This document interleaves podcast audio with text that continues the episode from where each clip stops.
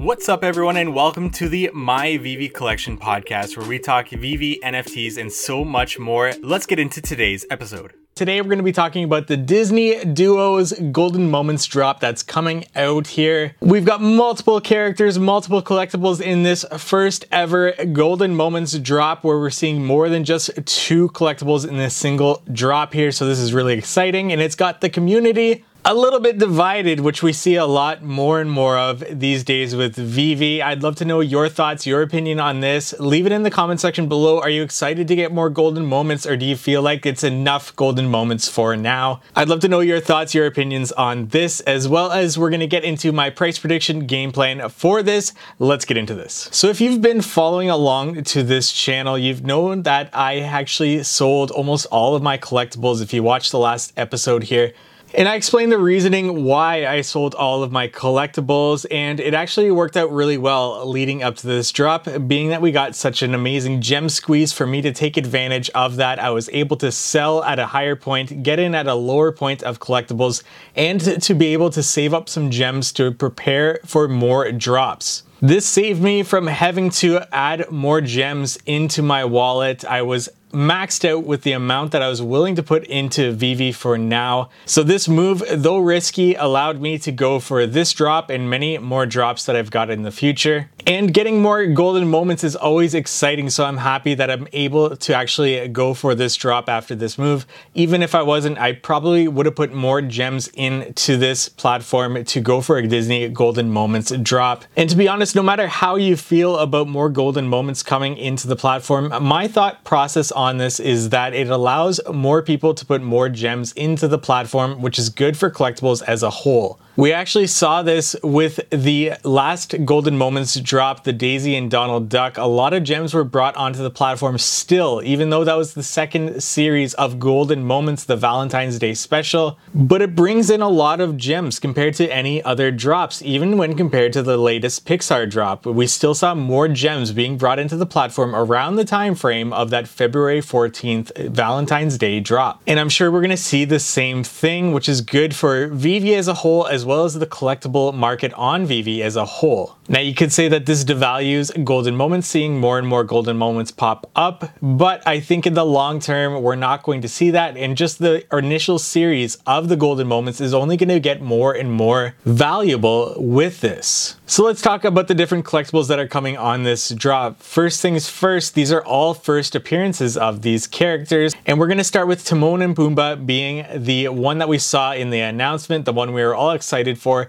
being a common at 13,333 editions, followed by also Winnie the Pooh and Piglet, and this is going to be a popular one, being also a common at 13,333 editions. We've got Cogsworth and Lumiere being the uncommon in this series at 10,333 editions. We've got Flounder and Sebastian being the rare in this series at 8,333 editions. And we've got Chip 'n Dale being the ultra rare at 6,333 editions. Now, they're definitely sticking with the theme of the more popular characters being those commons, and I feel like the more rare these characters become, the less popular those characters are. Now, that's just my opinion on this, and you don't have to agree with that, but that's what we typically see with the drops on VeVe. The commons being the more editions and the most popular characters allows for the supply of those to keep up a little bit more with the demand in that.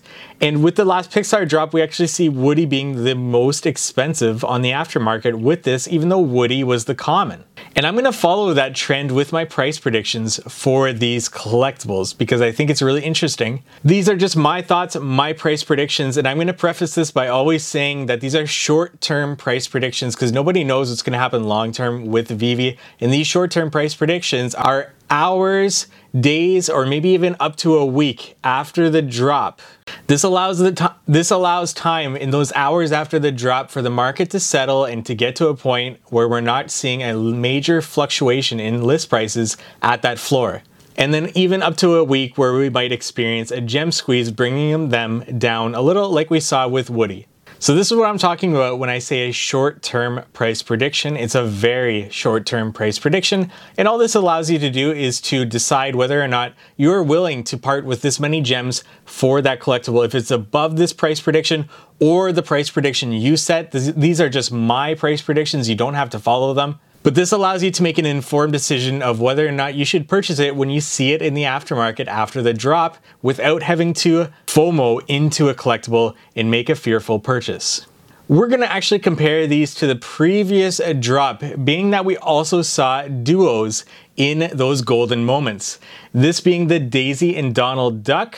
That was the common of that series at 13,333 editions. And currently it's sitting around a floor price of 600 gems leading up to this gem squeeze that it's experienced.